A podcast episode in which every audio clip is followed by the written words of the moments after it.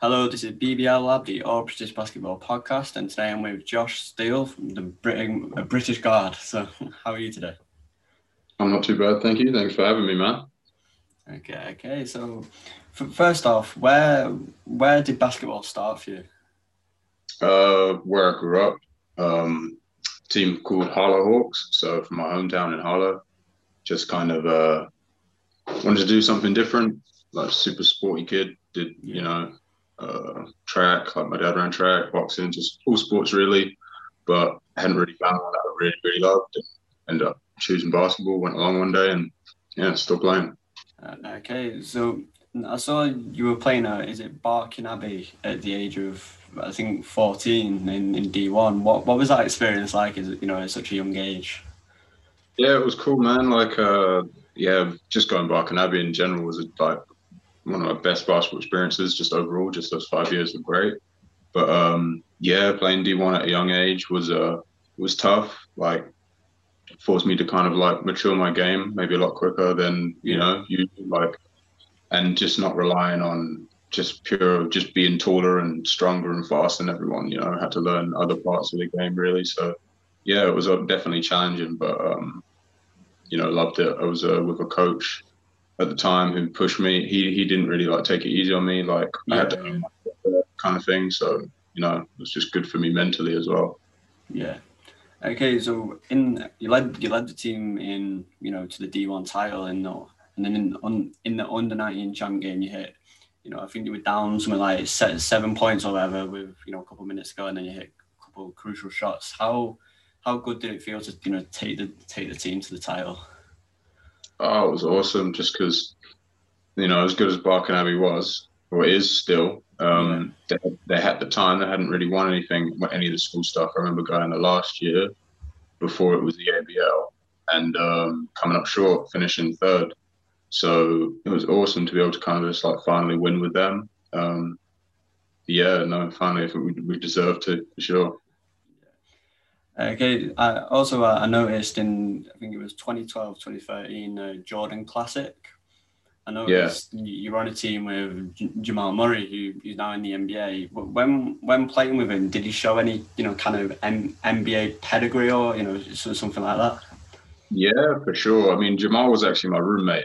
Um, Oh. It's a sh- yeah, it's a shame we haven't kept in better touch. But you know, like from time to time, like I'll hit him up, tell him good game, and we'll just you know, not really have any kind of contact. But um, yeah, he was a cool guy, and for sure, everyone at that camp really like had it, some sort of NBA potential. I mean, like I think pretty much everyone there is either in the NBA or EuroLeague or Yeah. some sort of some sort of playing playing high level somewhere. So yeah, if everyone did, and Jamal did. Like he was a co MVP in the game.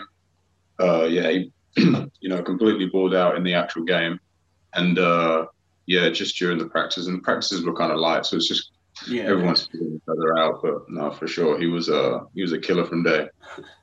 Okay, in in 2017 and 18, you made the step up, you know, to the BBL from from D1.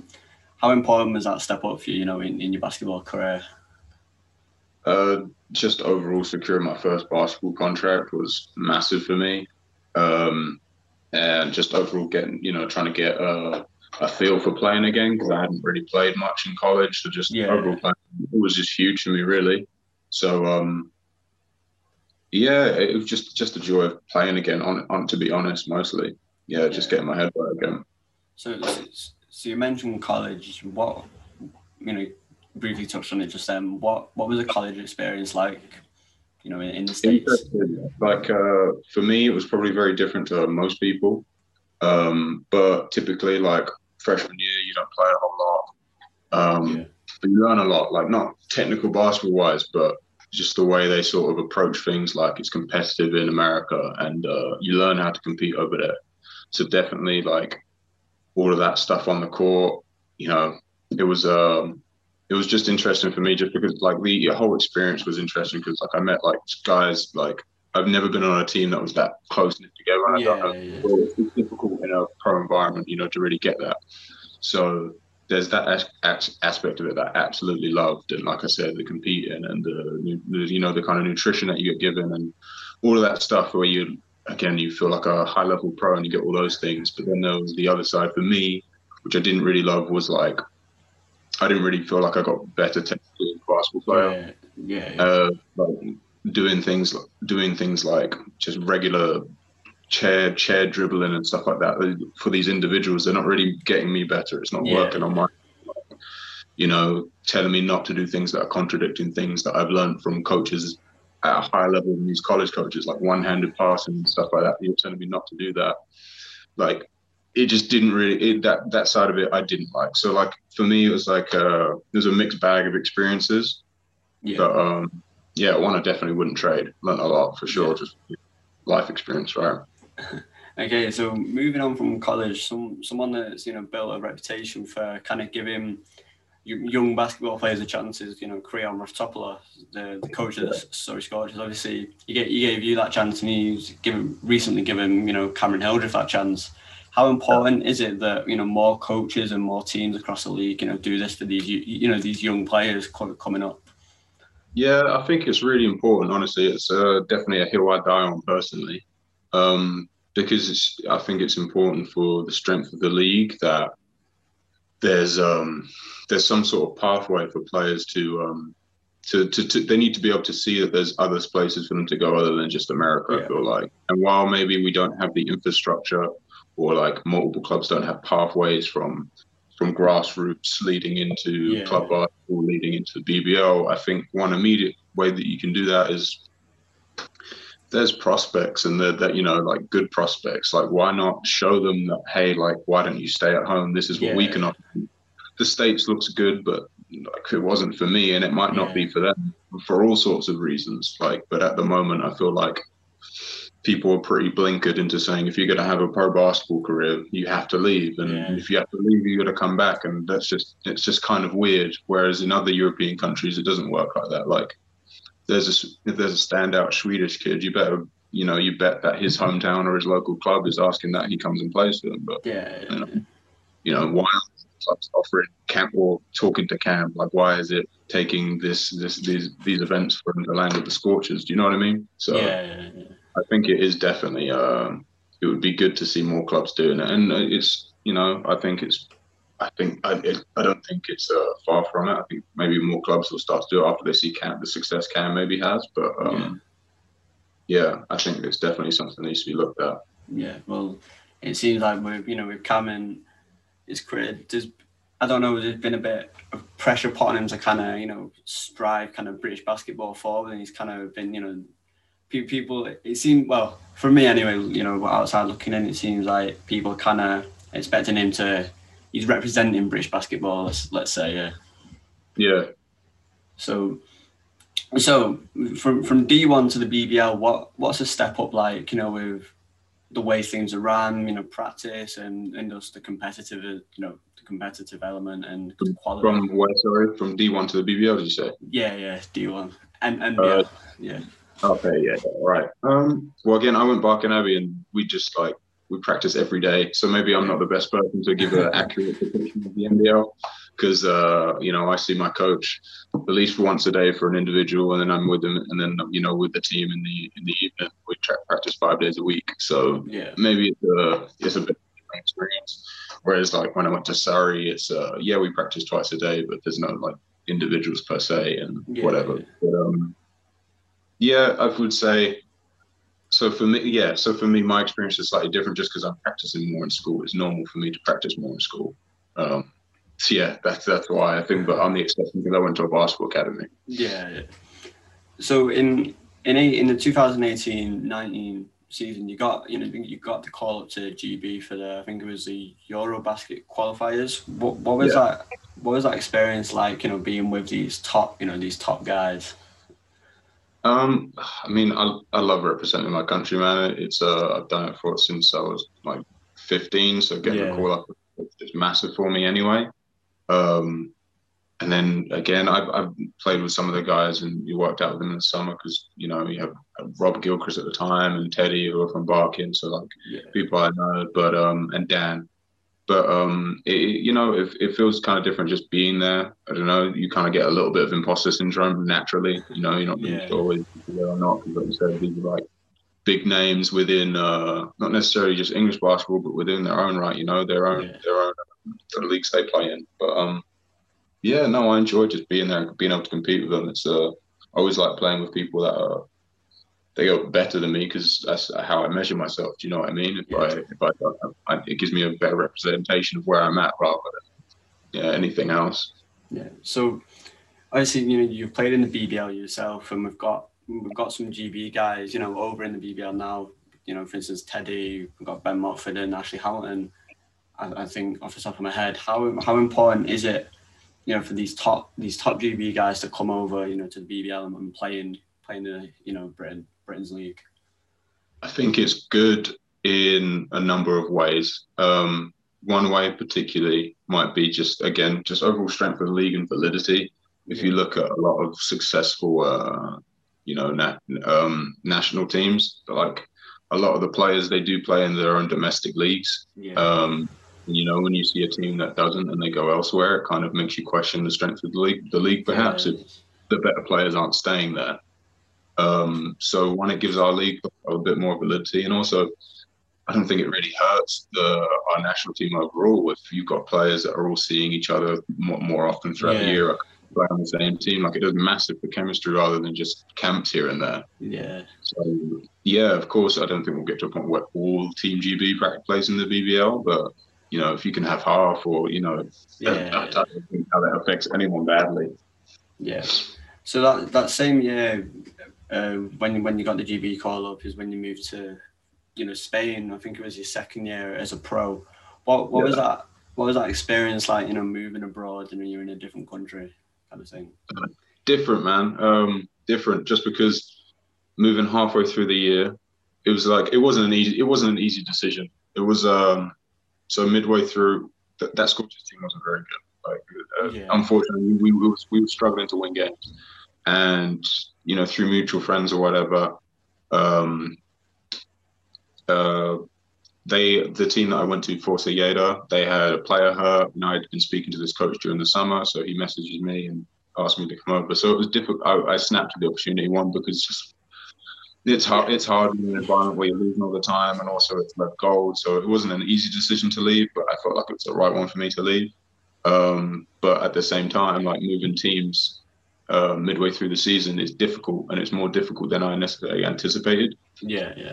Um, not just because it's a, I feel like it's a big jump in level, but yeah, yeah. you just you're, you're jumping into team dynamics that you're not aware of entirely, and and systems and the coach needs to get to trust you and there's just all sorts of things especially as a second year pro yeah i don't necessarily have the benefit of 10 years resume where like you know what i mean so um yeah it was a good experience. Again another experience where i learned a whole lot and i got the chance to measure myself and sort of like i hadn't like i said hadn't played much in college. A lot of my basketball had been within the british basketball community. Yeah, yeah, yeah. so being able to go over there and even just in practice and just like play against players at this level again it's a good measurement for me to go okay is this goal is like me playing at this level really like achievable?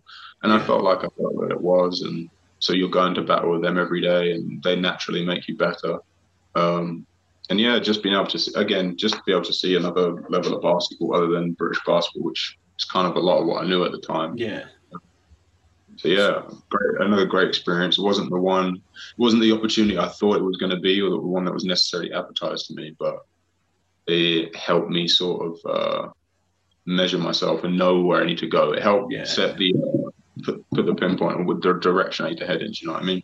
Yeah. So this is, I think, this is the third year, third, third year in Spain, and you're playing for is it CB Ponferrada? I'm not, I'm not sure on the pronunciation. Yeah, uh, so this year I'm at Ponferrada. Uh. Last season before COVID, I was at uh, Moron. Yeah. yeah. So how how's this season? How's this season going for you? You know. Yeah, much better than last season. Last season, we again, we unfortunately we weren't great, um, and the club was a little more disorganized. But the club uh, here is a lot more organized. It's a lot more professional, and just a better team overall. Um, got a lot of talented guys, one through one through um, eleven. Like yeah. all of us can play um, at this level for sure, for sure. And um, we had um, our first like ten day quarantine. Were quarantined for ten days, so we just oh. uh, out of that before the game on Sunday. But um, we're in shape. If we keep winning, if we win three more games, we jump back up to third. So it's a you know we're looking in good shape to make the playoffs if we keep winning. Yeah. Okay. So you mentioned the the ten day quarantine. As a pro, what what is it like playing? You know, a, a COVID a COVID season kind of thing. You know, without fans and all this testing and all that. A bit of a nightmare, man. Honestly, it's kind of like, and it sound it's it's weird because it's, it's, it's weird saying there's not a lot to do because obviously there's not a lot to do. But after a while, just going from your room to the yeah. gym, your room to the gym, like, it kind of takes a toll on you. Like when basketball was absolutely everything, and it's saying one thing just to know, just like take your mind off things. But you're only in your room, at least for us yeah. anyway. Like, uh, just um, it's difficult. I don't really mind not having fans so much. Like fans are nice, but it's not something that necessarily bothers me too much when it comes yeah. to playing. Um, it's just like practice. So it, for me, it's more so just the isolation part of it. It's just it's difficult not being able to, uh, I don't know, get away from the environment too much. Kind of just yeah. locked in, bit of a Groundhog Day effect. But um, it's interesting, man. It's been a very very interesting year. Um, up until last week when we quarantined, we were lucky to not really have any sort of COVID incidents. Uh, we had a couple games postponed because other teams had positives. Yeah. We had our first positive, and yeah, so we was just in the house straight for ten days, doing workouts on uh, Zoom and stuff, and yeah, it's, uh, it's been weird. okay, so I, I noticed uh, you, you know you've, you've, got a YouTube channel. Uh, what what made you want to start you know YouTube? A number of reasons, man. A number of reasons. Um, one, I think mainly is, I think the way the things are evolving, I think it's important to you have to understand. I think players have to understand an element of you as a brand. And yeah. I hate using that word because it, it sounds very LA, but through lack of a better, a better term, say a brand. And I think, although it doesn't necessarily need to be about posting on Instagram all the time, and I think there needs to be something that you offer fans and people that necessarily admire the way you play is something to engage with. And I think that's kind of yeah. important. Uh, just as a from a uh, from a perspective of a player. So I thought YouTube was something that I could do. One, not only to sort of grow my skills in another area completely yeah. away from basketball, learn how to edit, learn how to uh, design certain stuff as well as my logos and things like that. I just sort of like, just sort of a project I could maybe do. And then at the same time, like, I meet people along the way. Um, yeah, yeah through this journey and they want to still like I might not play in their city anymore, but they still want to follow me and see how I'm getting on and stuff like that. And I thought this was a good way of me sort of just uh, doing that. And at the same time, any sort of pros that are also in my position, maybe doing a less traditional route to wherever they're trying to get yeah, to. It's another way to sort of just know that someone else is doing the same thing and it, you know, just sort of giving, helping them give perspective or something. So a number of reasons now, a number of reasons.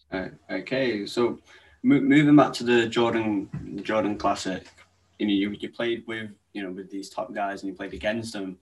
What and you played, tw- I think it was 25 minutes when I looked. Yeah. What was that experience like? You know, that the whole camp and the, and the game as well. That camp was uh, different gravy, man. Um, first of all, highlight of that trip easily was meeting the man himself, like getting to meet Michael Jordan and yeah. do a Q&A with him, shake his hand and stuff. That was amazing. Something I never thought would ever happen in my life. Um, and yeah, man, it's kind of. Uh, I wish I took more pictures, but it's it's it was just like a a luxury sort of um, holiday in New York, and then sprinkled with some basketball because a lot yeah. of the week them taking you different places. Like we went to a restaurant, you go eat there, and you've got like fans in front of you, and then you go to Nike, Nike Town. And they just take you around New York and kind yeah, of do, do, things like that, and then you have practice, and then and it all leads up to the game. Um, while you're staying in this big, nice five-star hotel and stuff, so it, it was a very, very nice holiday, and obviously you get to meet and interact with these people, um, you know, that are now, like I said, all playing great great levels of basketball yeah. in their own lives and stuff, and hopefully you know make some of these connections and stuff. Um, so yeah, it was an awesome week, man. One I'll never forget. Yeah. Okay. Well, it's been it's been nice speaking to you, and yeah, hope good, good luck for the rest of the season and, and yeah. Thank you, man. Appreciate it. Great. All the best to you as well. Thanks for having me on and uh, keep up with the podcast and YouTube, man. Thank you. Honestly. Thank you. Appreciate it. Yeah, no problem.